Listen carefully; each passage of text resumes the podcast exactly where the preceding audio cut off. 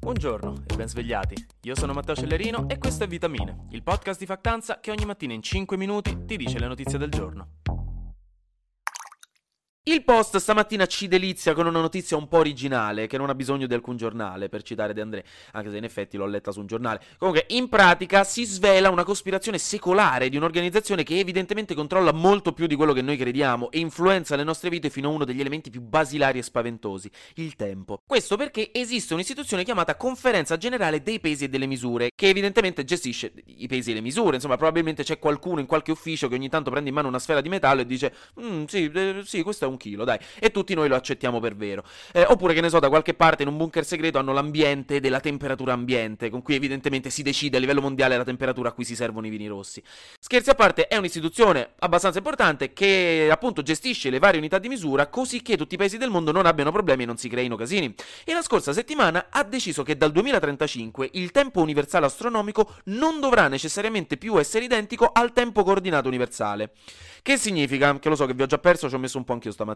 Il tempo coordinato universale è l'ora esatta stabilita dagli orologi atomici, che sono quelli iper precisi, o dal vostro gatto quando è ora di mangiare avete ritardato di un millisecondo di dargli la pappa. Il tempo universale astronomico invece è quello basato sul movimento della Terra.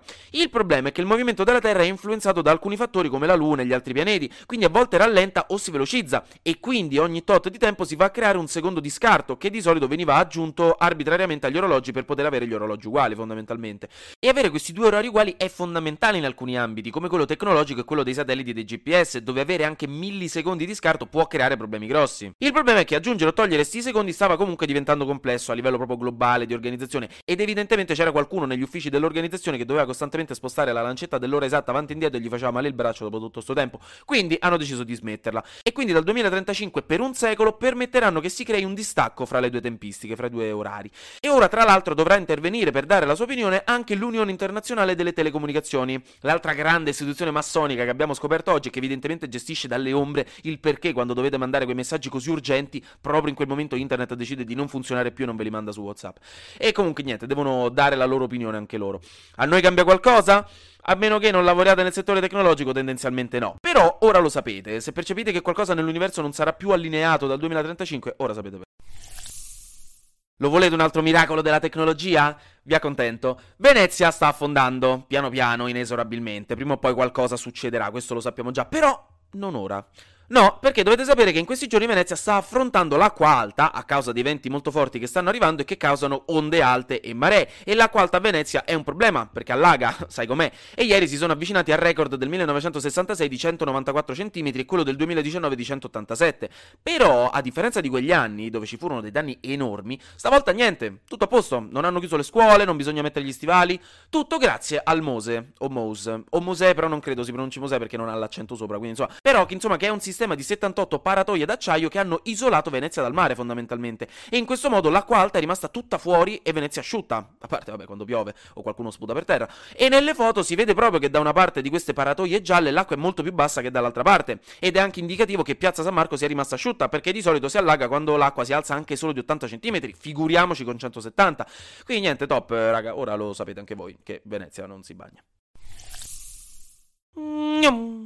Flash News. In Ucraina Zelensky ha annunciato la creazione di 4.000 cosiddetti punti di invincibilità, in cui i cittadini potranno rifugiarsi se dopo un bombardamento russo i servizi energetici essenziali non potranno essere ristabiliti in poche ore. Questi punti di invincibilità avranno riscaldamenti, prese elettriche, internet e pronto soccorso, tutto gratuitamente per aiutare i cittadini a sopravvivere. In tutto questo il New York Times ha analizzato dei video girati a Makivka, in Ucraina, dove si evince che l'esercito ucraino potrebbe aver commesso dei crimini di guerra contro i soldati russi. È ancora presto per capire se sia effettivamente il caso, ma è di sicuro una cosa su cui si indagherà più a fondo. L'osservatorio Birra in Italia ha pubblicato un'analisi in cui si evince che il prezzo di produzione della birra aumenterà del 50% a causa dei problemi di approvvigionamento delle materie prime e dell'energia e che quindi anche il costo della birra aumenterà con problemi per l'intero settore. Quindi raga, preparatevi. Finiamo con un po' di maretta, non a Venezia evidentemente, ma nel Kosovo, dove già qualche mese fa c'erano stati dei problemi con la minoranza serba nel nord del paese, non so se vi ricordate, ve ne avevo parlato anche qui su Vitamine. Il Kosovo ha chiesto che le targhe delle macchine anche della minoranza serba residenti in Kosovo vengano immatricolate con la sigla del Kosovo invece che quella serba, che sembra una sciocchezza, ma raga fidatevi che tra questi due paesi corre meno buon sangue che tra vostra nonna e quell'infame del secondo piano che dà da mangiare ai piccioni, che uno di questi giorni giura che vada ai carabinieri. E quindi niente, questa cosa è diventata già quest'estate una crisi diplomatica che rischiava di diventare una guerra, e anche ora non scherzano. Il Kosovo vuole multare con 150 euro chiunque non si adegui e il governo serbo invece vuole difendere la minoranza serba per lasciargli le targhe serbe. La questione ovviamente è etnica e territoriale, non è davvero sulle targhe, senza contare che la Serbia è sostenuta dalla Russia, mentre il Kosovo è considerato indipendente da un centinaio di paesi in giro per il mondo. Quindi ecco, è una situazione molto delicata e si spera che non degeneri la situazione, anche se per ora la diplomazia dell'Unione Europea è servita a poco. Tra un giorno o due scatteranno ufficialmente le multe del governo kosovaro dopo che gli Stati Uniti hanno chiesto al premier kosovaro di aspettare e quindi si vedrà che cosa succederà. Staremo a vedere. Vi ricordo che in questi giorni una puntata ogni giorno sta uscendo Pop Cop, il nostro podcast fatto in collaborazione con Zero Show 2 e Sofia Pasotto in cui parliamo della cop in maniera pop. Questo è più o meno lo slogan della prima puntata. Però insomma, eh, se vi interessa sta su Spotify e non solo, anche su Apple Podcast, bla bla bla, e c'è anche la forma video su Spotify che potete vedere direttamente lì, quindi niente ragazzi, se vi interessa saperne un pochino di più della cop, potete andarlo a guardare, è una cosa molto carina e ci sono anch'io chiaramente. Anche oggi grazie per aver ascoltato Vitamine. Noi ci sentiamo domani perché sarà successo di sicuro qualcosa di nuovo e io avrò ancora qualcos'altro da dirvi. Buona giornata.